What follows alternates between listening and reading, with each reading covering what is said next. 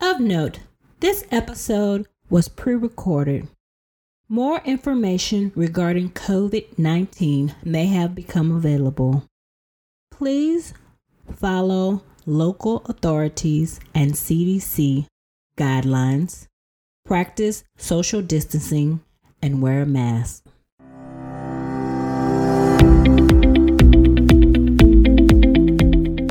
Welcome to Running is Cheaper Than Therapy podcast. I am your host, Dr. Wita L. Brown. I inspire and promote movement. I explain how running adds to life from a mental wholeness aspect, how obstacles can be overcome in life to make it to your finish line. Welcome to Running is Cheaper Than Therapy, Episode 6. Today we have Marquita M. Qualls. Marquita Qualls, PhD, also known as Dr. Q, has over 20 years of leadership experience in consulting, coaching, and motivating people who want to produce order out of their chaos. Though a scientist by training, she commands a masterful understanding of the interpersonal skills needed to thrive in today's fast paced and competitive business environment. Her technical side drives an ability to gain perspectives and analyze feedback, while at the same time connecting with clients and guiding them through towards achieving results. This has enabled her to function and make seamless transitions between the scientific and non technical worlds. Dr. Qualls' professional career began at GlaxoSmithKline, one of the leading pharmaceutical companies in the world. During nearly a decade at GSK, she held roles of increased global responsibility, spanning drug development, technology evaluation, program management, strategy, and people development.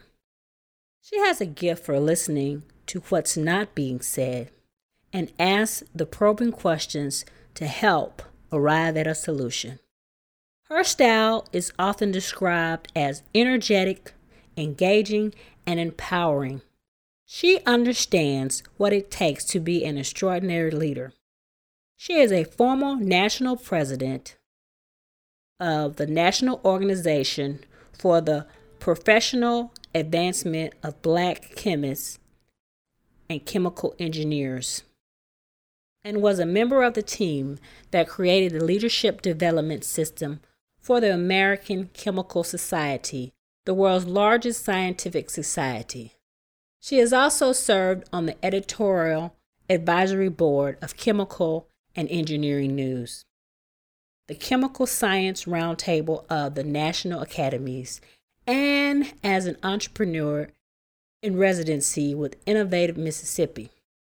I have known Nikki, I call her Nikki, since middle school. We both are from a small town in Mississippi Brookhaven, Mississippi. We were in 4 together, and I spent many hours at her house growing up. Welcome, Dr. Qualls, to Running is Cheaper Than Therapy podcast. Tell me what motivated you to become a scientist. What motivated me to become a scientist? I am and have always been a why person.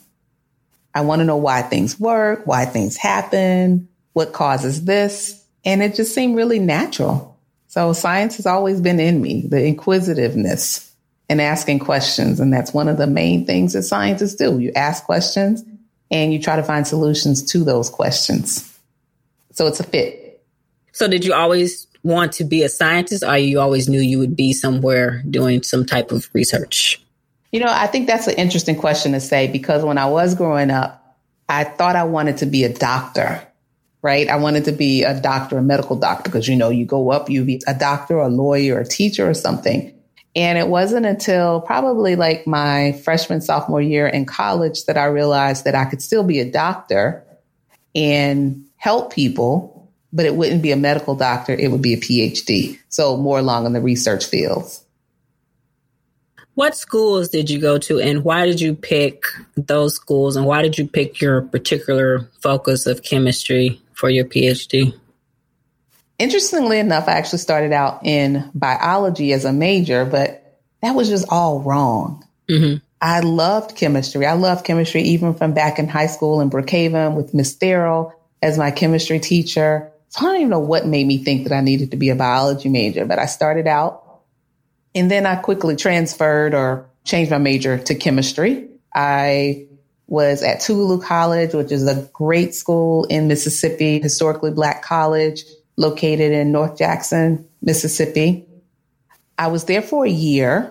Long story on that, but I was at Tougaloo. And Tougaloo produces over 50% of Mississippi's black lawyers and doctors. So a very strong STEM and political science type of school. Love I didn't know that. I didn't yes, know that. Absolutely. And then after my first year though, I had an opportunity to transfer to Tennessee State. And I did. So I went to Tennessee State, majored in chemistry, did a lot of research. I did undergraduate research. I was doing research with a program through the National Institutes of Health called the MARC program. Mm-hmm. And that just meant that during the school year, I was doing research, and every summer I would go off to a remote location or a distant school and also do research. So I spent one summer at Purdue, one summer at Howard, and then I had internships. So research, I mean, I've just been doing research for all of this time when I graduated, I had to decide, you know, what's next. And graduate school it was. I had a very good research experience at Purdue, and I ended up going there for graduate school. So I got my PhD from Purdue in chemistry, specific discipline of organic chemistry. And what a lot of people don't know is I was the first African American woman to get a PhD in organic chemistry from Purdue. Okay. And Impressive. Yeah, I mean it's it's like yeah, impressive but kind of sad. Uh, at the same time that we're still in the 2000s or 1999s or 2000, you're still dealing with firsts, but it was. And so first in organic chemistry, but actually only the fourth overall black woman American to get a PhD in chemistry from Purdue. Hmm. After that, I left and the research that I was doing was more pharmaceutical related or therapeutic and drug related. So I worked in the pharmaceutical industry. And that's where I spent all of my corporate career. I left and then I started my own company after I left the, I took an early retirement and then started my own company, Entropia Consulting, which is what I do today. How long did it take you to complete your PhD studies? What's that question about? What do you mean, how long? I'm just curious if someone wants to know. I know everyone's different as far as their route to get a PhD, but like how long as far as schooling? How many yeah. years? So it varies. And the reason I say it varies, and my situation was a little different. I chose a slightly different path. So I'm a chemist, an organic chemist but the nature of the work that I was doing, I was developing drug delivery systems from the chemical perspective, the chemical sides. But then I wanted to test what they look like in animal models or, mm-hmm. you know, mammalian cell culture lines. And so what typically happens, and I am going to go back and tell you the actual numbers, but okay. it's not a, you know, a direct thing for me. So I went through my PhD. I started in 94 and I started in August of 94 and I defended February 1st in 2001. So you would think that that's what, six and a half, almost seven years, mm-hmm. but it's not seven years throughout your program. What I did at the end of my program, you've heard of postdocs. Mm-hmm. Yeah. So after you get your PhDs, most people go on to do a postdoc if they want to do a different area of study. Instead of me doing a postdoc, I just tacked on another year to my graduate program so that I could do the mammalian cell culture. So I learned a completely different skill set. So outside of just your regular chemistry, I had to learn more of the biology. So it's kind of full circle. So I was doing the biology. I actually started a mammalian cell culture facility in my lab and in my department. So I had to learn from the ground up everything that most people who had been doing mammalian cell culture, the biochemist, that's what I learned. So I'd say the PhD part of it was really only about five and a half, six years. But then when I tacked on that additional part, that's what took it up to the additional, what, six and six, almost seven years, six and a half years. Typical though, I mean, I really caution people in saying, oh, in the science areas, in the STEM, I'll put it that way, mm-hmm. because so much of it is based on your research. Some people, you know, much like a marathon or anything in running, some people can finish it in four hours flat.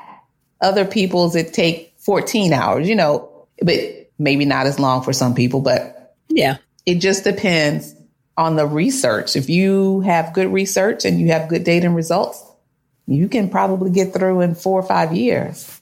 If your experiments aren't working right, and if you aren't as focused and dedicated, it could take you six, maybe seven years. What are some obstacles that you experienced as you were doing your PhD work? It's all about perspective. Mm-hmm. And given the time frame that I was there and starting my program, it was really more of a cultural and environmental thing. So not only was I the first black woman to do the PhD, I was the only black person in my incoming class of PhD students. That coupled with being in the middle of West Lafayette, Indiana in the early 90s, some people just were not used to having people of color around. And that mm-hmm. included the students. I mean, I was TAing some labs and students were like, you're the first black person who I've ever seen in person. Wow. And you can think about it. I mean, for some of the students who are coming from some of these smaller towns in Indiana, mm-hmm. they may never have interacted with a person of color or a black person. So just some of those mindsets were probably the biggest challenges of overcoming or getting through this process. It's the people who you had to deal with. How big was your PhD class? My incoming class was 75. Okay. So how did you deal with that? You just kind of focused on what you had to do to finish? I had a support system. You know, you have family, and then once you are there, you start to build a community. So I worked within the Lafayette community. I joined a church, and through church, other people to give you that support system. Okay. Tell me how was it working with GSK? GSK, GlaxoSmithKline. At the time I was working with GSK, they had just actually I joined on the company at one of the legacy companies, and then shortly after I joined on, the merger was complete. And so it was very interesting times. At the time when I was there, it was one of the largest pharmaceutical companies in the world. So it was just a lot of experience, a lot of exposure, a lot of learning about the industry from the development of drugs all the way to their corporate and social responsibilities, things that they did in the community, programs that they sponsored. So it was a lot, a lot of learning, a lot of developing relationships and people who mentored me throughout the process. It was great all around. So tell me, since you work with drug development, about like the three stages of approving a drug? So yeah, I always have to put the disclaimer out there is yes, I work in the pharmaceutical industry and yes, I am a researcher. I just want to be clear that I am not a clinical scientist and I did not and was not responsible for recruiting or conducting patients or conducting any of the clinical trials. I was on teams, however, okay. that when you have a drug and your drug is going into the clinic or going into clinical trials, you're still mm-hmm. a part of the larger teams. And so you still know what you have to do. And so with me being on the chemical and the pharmaceutical side, we were responsible for preparing the drugs that were making it into preclinical and phase one, two, three trials. Okay. So I was on project teams, just not on the clinical and the recruitment side. But whenever we had meetings, you got all of the data, you got all everything that was there because it was responsible. So I just want to put that disclaimer out there so people wouldn't say, "Oh no, you're not a clinical scientist." No, I'm not. So that's not necessarily always my area of expertise, but I understand it enough so that I can explain it to my friends or family okay. or people who have questions about it. And then if you want to know anything in more detail, I can always say, Hey, I know somebody who does this, refer to them. But I think it's really important for us, particularly people of color, to understand at least a minimum or a baseline of what it means when we talk about clinical trials. First of all, let's go back to just the drug and the drug development process as a chemist, when you take a drug and you have that pill, whether it's a tablet, whether it's a capsule formulation, or even if it's a parenteral, whether it's a liquid that mm-hmm. you are having to, you know, inject, that's a solution. That's a formulation. There's only a very small percentage or small part of that pill that you're taking that's actually the active ingredient or the API, the active pharmaceutical ingredient. Mm-hmm. Mm-hmm. Most of what's in that tablet, that pill, that capsule, that, you know, the solution, they're other things, they're fillers. Mm-hmm. And so there's a large part of making the drug of what you see that's called formulation. Mm-hmm. And there are even things that are in formulations that people have to be concerned about, or we have to be concerned about when people take them because there are other reactions that may happen, not from the active pharmaceutical ingredient or that drug, but it could be something that's in the formulation. Mm-hmm. Even people who are lactose intolerant, mm-hmm. there are mm-hmm. some lactose is used as a filler. And if you're lactose intolerant and depending upon your degree of intolerance of lactose, sometimes taking a pill can give you reaction. yeah. Like some people can't take the flu shot because they're allergic to eggs. Exactly. Yeah. Exactly. So those are all things that are important to keep in mind when you start talking about clinical trials and participating in these clinical trials or drugs. Sometimes it's not the drug that's bad. Sometimes it's just something that's in the formulation for the drug that gives people a reaction. Mm-hmm. Whenever you do have a drug, though, once you get it to the point where you have it and you have a formulation and you have a pill that's stable, now you want to see is it effective? So you'll start hearing people talk about preclinical trials or clinical trials. Preclinical trials happen before they go into humans. So these are oh, your animals. animal studies. So anytime you hear about a preclinical, those are animal studies, animal models. And if they've shown to be safe in animals, then we can move on to humans. So when you get to phase one, that's the first time that you are starting out. And even in phase one, you have healthy volunteers and it's a very, very, very small population. But what you want to know when you are dealing with phase one is, is it safe? And you're trying to determine the dosing level. So it's basically just about a safety protocol. You know, okay. when you get to phase two, it's a larger population. And then you're starting to see or wanting to see, is it effective? Does it work for whatever? Does it work? And are you really getting any more adverse clinical effects or adverse side effects? Question. So, if you're in phase one and you come up with the dosing, is it multiple doses that they try for phase two to see if they're effective? To see if a certain It really amount? depends on the protocol. And so, people who are designing these clinical trials, they're the ones that have to, you know, you determine what it is. And so there's a safety profile. People can't see me as I'm moving my hand along the way, but there is a safety profile and protocol that people are looking at when They're when they the are taking these doses. Effective. Okay. And so you want to have the most effective dose. But okay. even when you go into, you know, phase one or phase two trials, you have a limit and so you have to find out when it is most effective or efficacious. Mm-hmm. So if it's not enough, then they'll ramp it up. Okay. That's why phase this phase two is where you kind of play around with right. okay. Because phase one is just the safety protocol. Okay. But this is important though. And when, particularly now that we're talking about finding a vaccines, and vaccines are a little different than therapeutics but it takes time. Mm-hmm. And when people are rushing to get a drug through, whether it's a therapeutic or whether it's a vaccine, it takes time.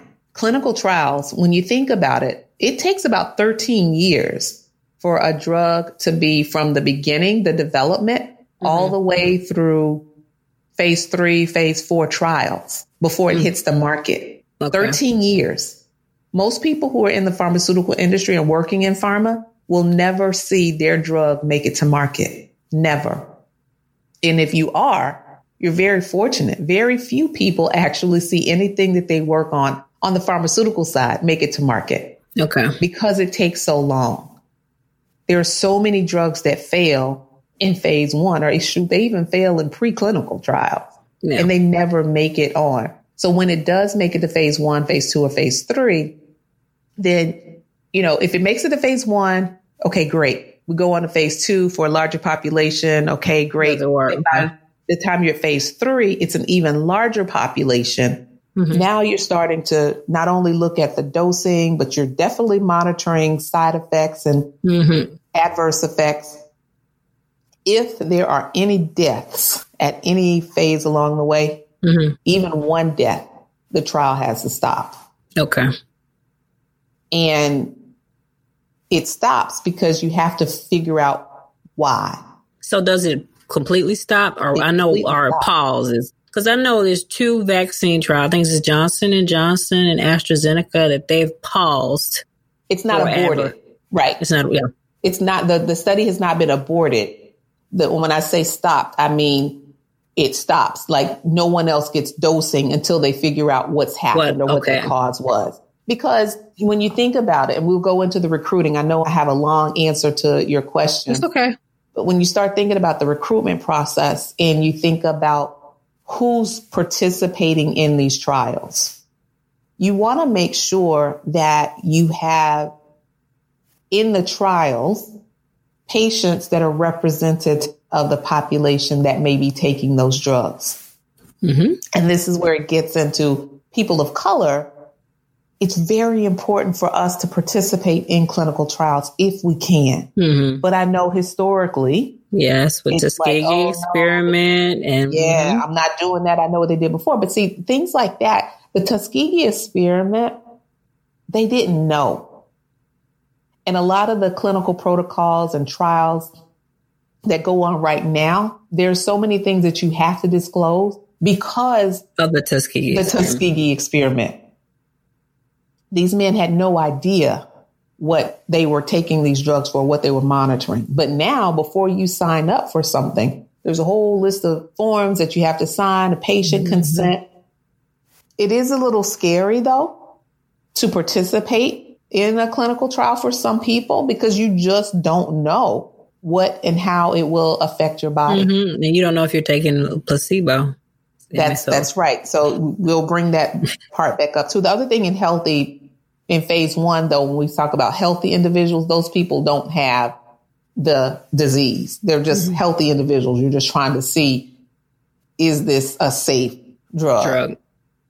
It's not until you get into phase two and three that you actually start recruiting people who have the disease or disease state to participate in the trial.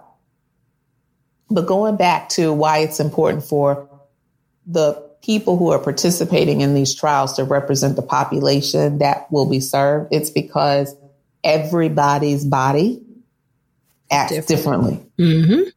And genetics matter.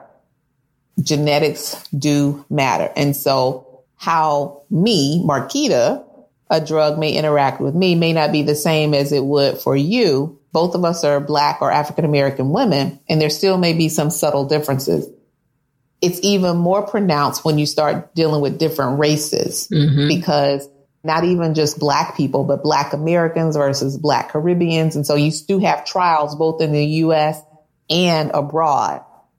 So you don't just want there to be just one trial in Mississippi or one trial in Tennessee. These are global clinical trials because eventually this drug will be on the market in multiple countries. So tell me more about phase three and phase four trials.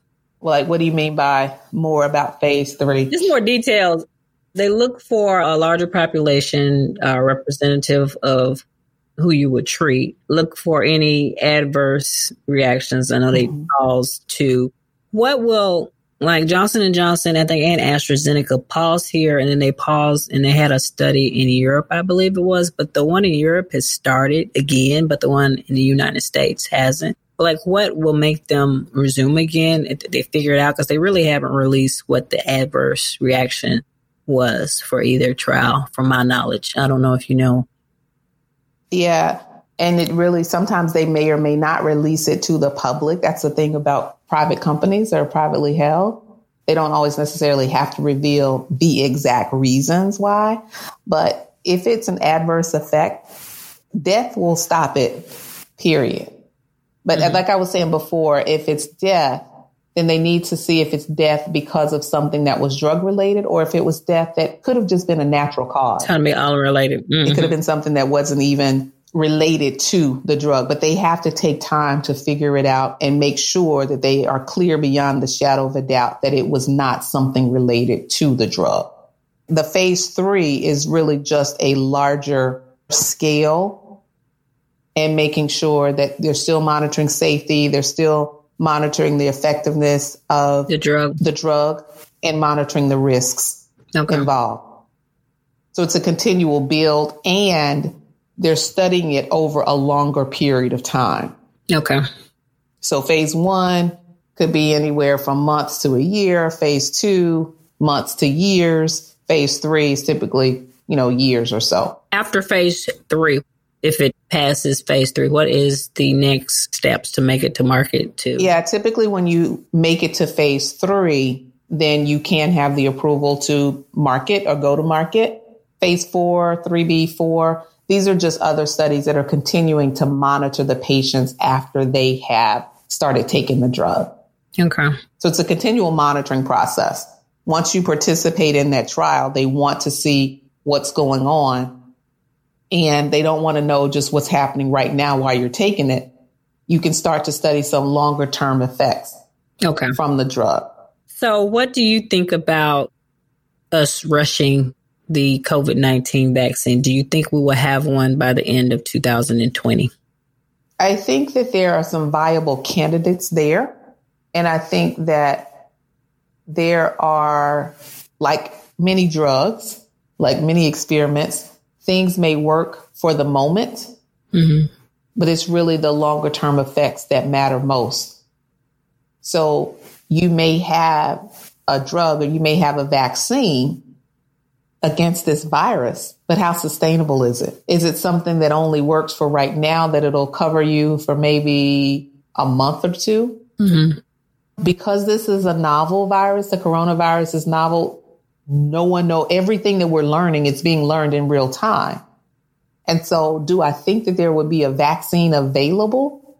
Yeah, we have plenty of candidates or else they never would have made it to this phase, you know, one, two trial. Mm-hmm. But do I think that it's something that's going to be ready for the public? Not at all. By the end of the year? Not at you all. You think it will be ready in 21? And if so, like what's your, toward the end of the year? Just as, what's your best guess? Given how drugs are developed, how vaccines are developed, it also depends on the severity of the disease mm-hmm. and your level of risk in taking it. So if it's so much of a public health risk that you've got to do something, so you have all these EULAs out here, these emergency use licenses, mm-hmm. then yeah, we could really see it and be administered mm-hmm. in early to mid 2021. Okay. If you don't get a handle on COVID, my personal level of risk, mm-hmm. nah, you know, 2021, 2022. Okay. Because you needed to be out in trials long enough to see what is actually happening and what's going on. And so it's not that there's something that's bad about it. It's just that we don't know enough. We just don't know. So you would be apprehensive if a vaccine was on the market, I say early 21 especially if it was emergency medical authorization versus FDA approved. Yeah, I don't necessarily see how it's going to be on the market for general use. I could see it being on the market for emergency use, but being on the market for you or me or anyone else who wanted to go out and have the vaccination or get the vaccine, I don't see that happening. I don't either. And I wouldn't take a vaccine under emergency. I would only take a vaccine if it went through complete phase three and got the approval of several scientists, Fauci being one of them. But I would need the approval of more people. Well, even with Fauci, okay, so I take what Dr. Fauci says.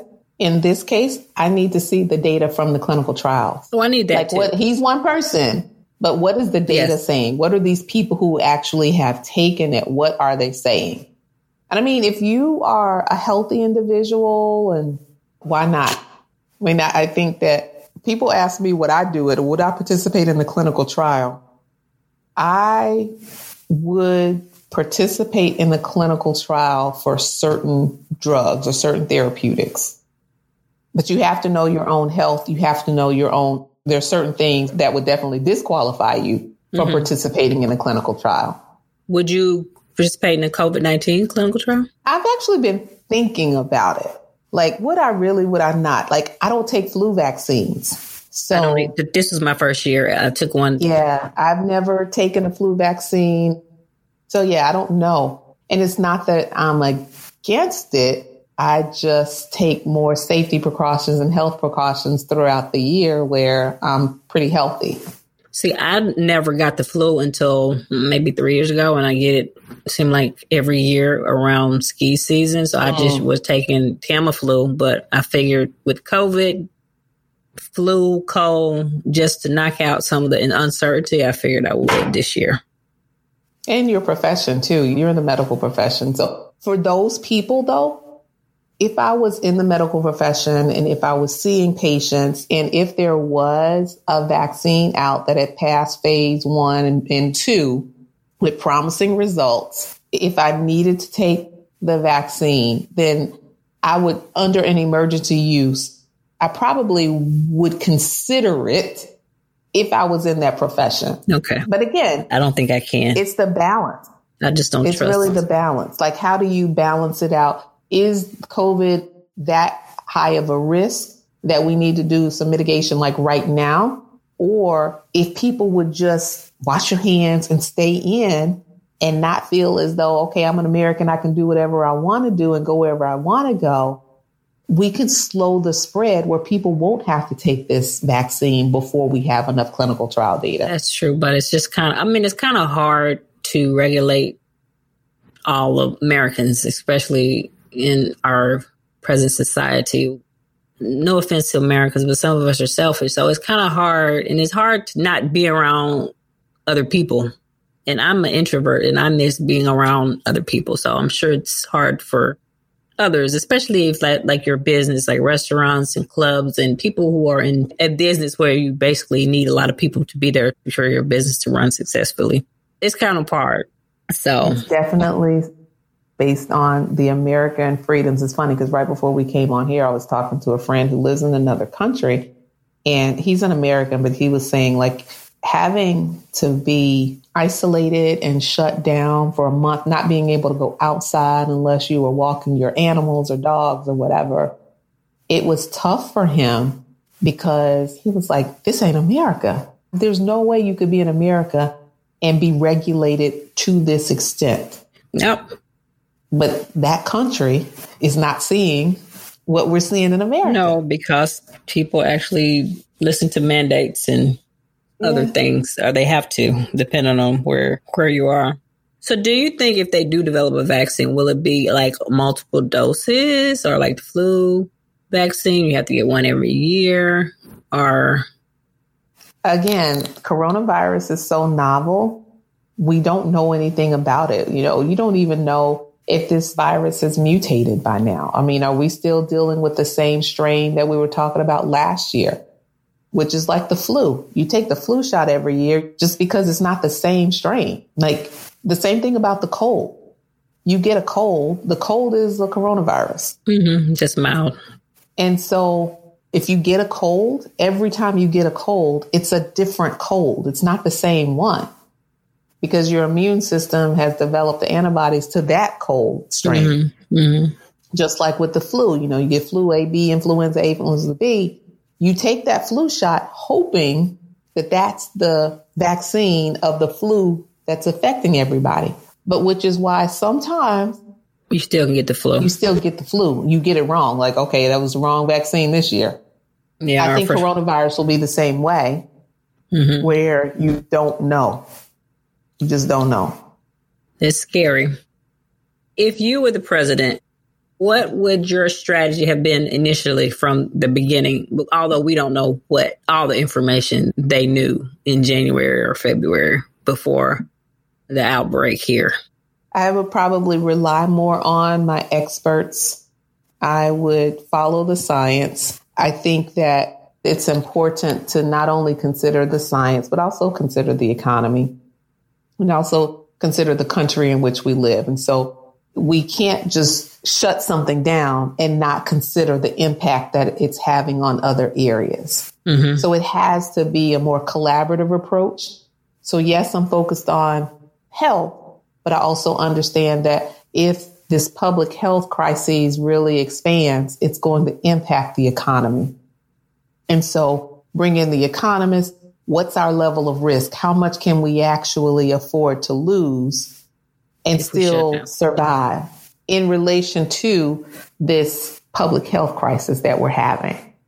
So it's, you know, the whole risk thing. So I would rely more on people who know what they're talking about, people who have studied this, and less on my own innate ability of thinking, okay, well, two plus two is 4 mm-hmm. and you know the flu season lasts this, so this coronavirus shouldn't be this. No, it doesn't work that way. No, because they're two so totally different diseases, basically.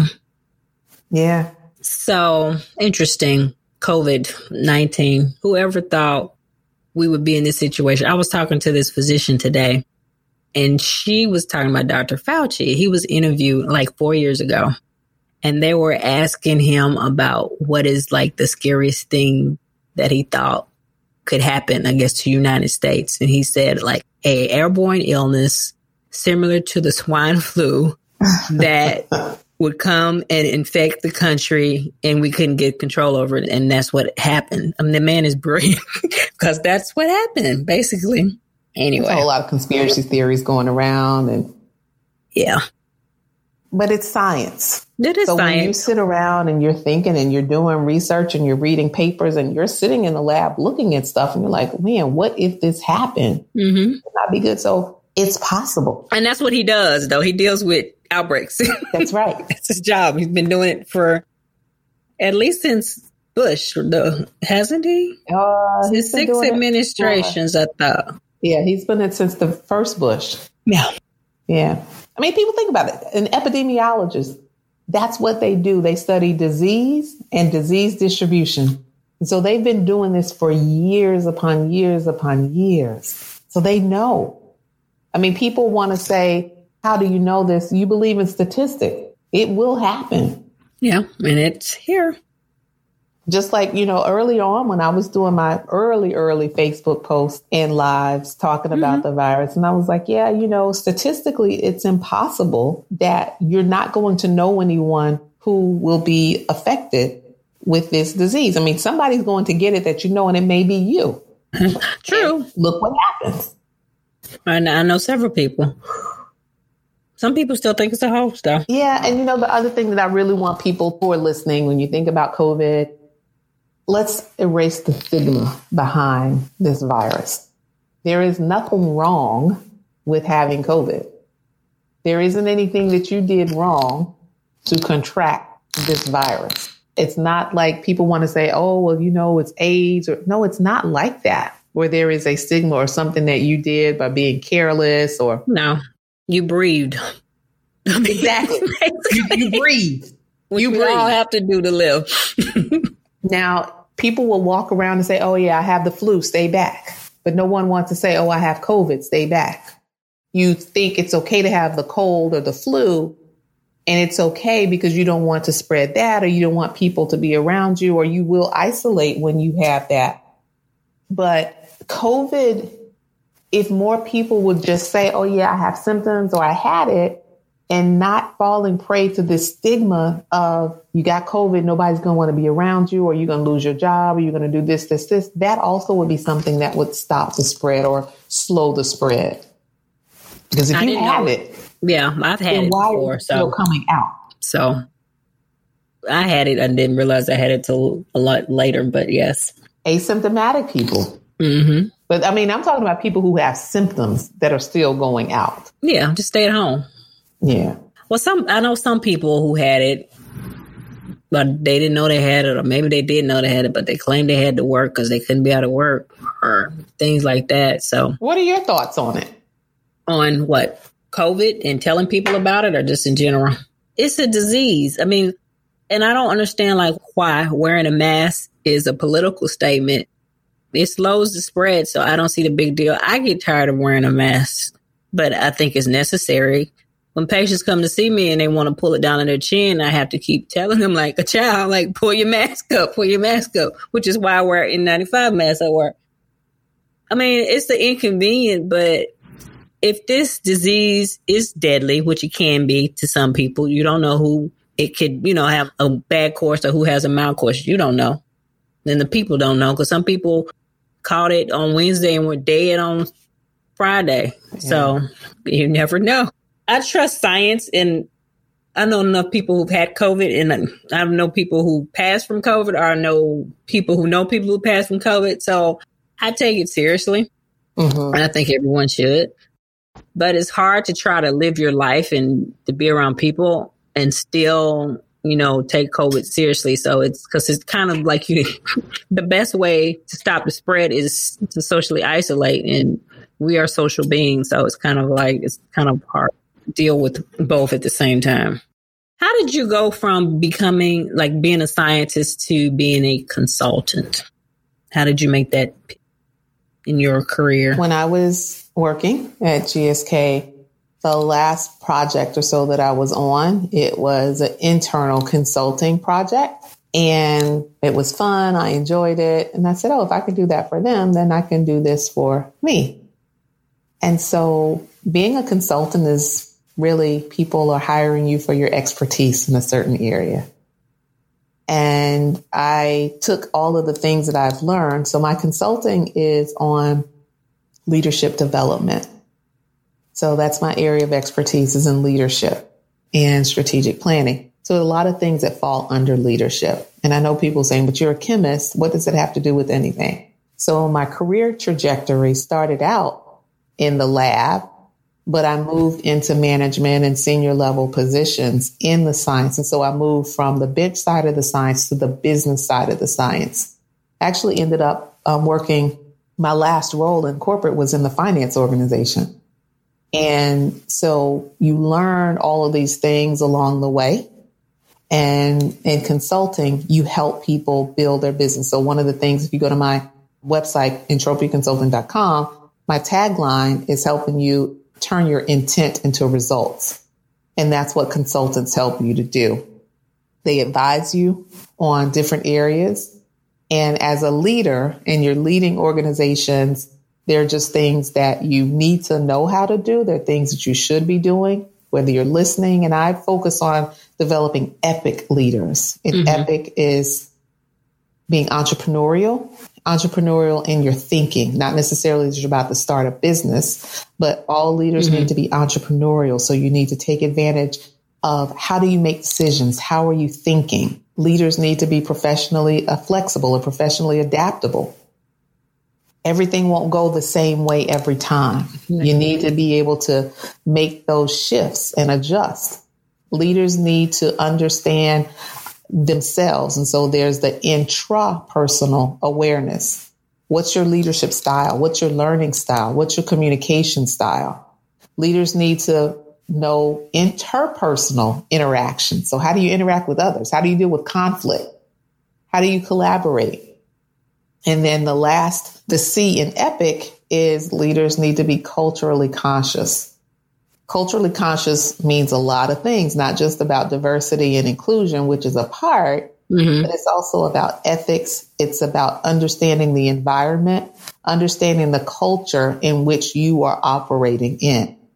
What are those unwritten rules? And how do you navigate that path of those unwritten rules? What may work in a scientific environment may not work in a political science environment. That makes What sense. works in the medical field doesn't necessarily work in the K through 12 field. So you have to understand the different nuances of the culture. So I put all those things together. Entropia is bringing order to chaos. So that's how I made the pivot. It seems like it's kind of random, but it's actually a nice, smooth, and somewhat linear transition. Sounds good. Any last minute pearls of wisdom that you want to share with me and my listeners about science, about business, about consulting? I would just say do what you like. And if there is something that you like, you're passionate about, make sure that you are learning more about it and just following your dreams. Life is too short to really just settle for what someone else wanted you to do. You've got to do what you want to do. And even if people don't understand it, even if people don't understand why you're doing this, if it's something that you want, if it's something that you're passionate about, there's always people out there that can help you achieve your dream. But you have got to be the first person that takes those first steps towards doing it. That's true. I would agree. Well, thank you for joining me today. It was fun. You're welcome back anytime. Thank you. Thank you, running. You know what? I would, at one point in time, I thought about running and people always say, well, running is so therapeutic, but no, not for this one in the knees and the ankles, but you, well, you can walk uh, or yeah. other things. Walking is good. And actually walking is what got me in the, um, yeah, walking is good. Yeah. Thank you for having me on. Thank you again. As mentioned, this episode was previously recorded. Since the recording of this episode, Three potential vaccines have shown promising results, one being the Pfizer, the other Moderna, as well as AstraZeneca. Pfizer has applied for emergency authorization use, and the other two will be applying any day now. I mentioned previously that I would have concerns if the vaccine was approved via emergency authorization. The problem with COVID 19 is that it is highly contagious and it can be lethal. Over a quarter of a million people have died with COVID 19. In the United States, it has also shut down the world and the economy. The pressing issue is do we wait till we get all the data or do we make the vaccines available in order to stop the spread of COVID 19 and to try to get life back to normal. So there is a risk analysis. I talked with a good friend yesterday. She said she would get the vaccine as soon as it was available. She works in an environment where COVID 19 is rampant. She knows over 20 people who have died from COVID 19.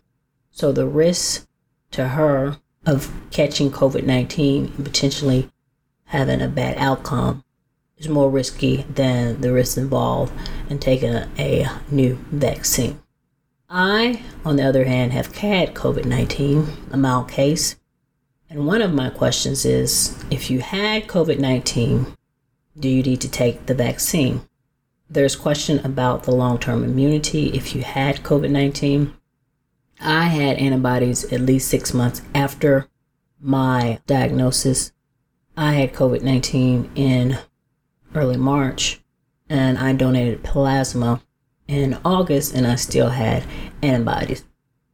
So, one of my questions is again, is do I need to have the vaccine as well as others who've had COVID 19 if they have proof of remaining antibodies?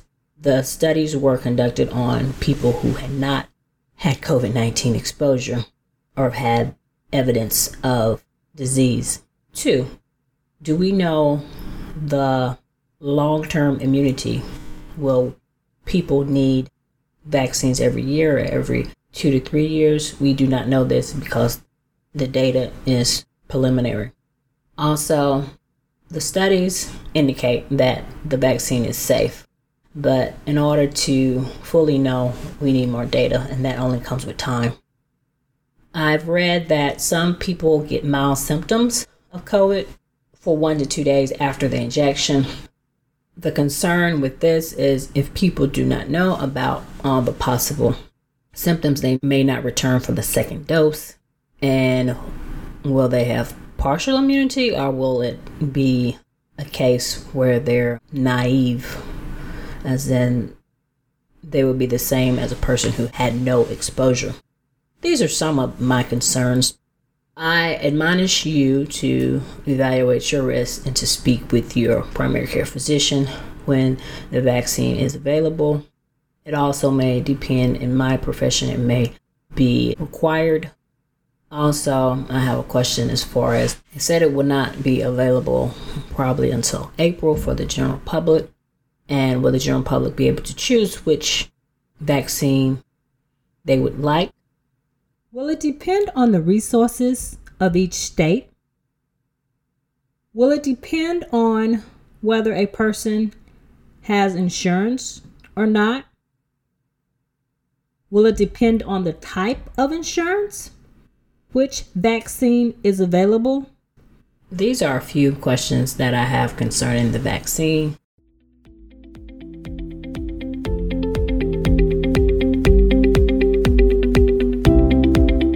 Wraps up this episode of Running is Cheaper Than Therapy podcast. Thank you for tuning in. Please if you already haven't, download Running is Cheaper Than Therapy podcast on iTunes, Spotify, or however you listen to your favorite podcasts. If you have any questions, comments, or possible show topics, please email Running is Cheaper Than Therapy, OLB, Omaha Love Brown at gmail.com.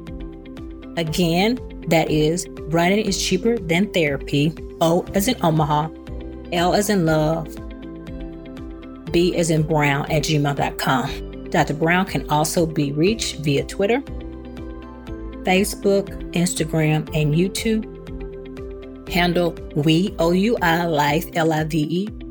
We OUI Love L O V E. Again, We OUI Live L I V E. We OUI Love. Thank you, and please tune in again.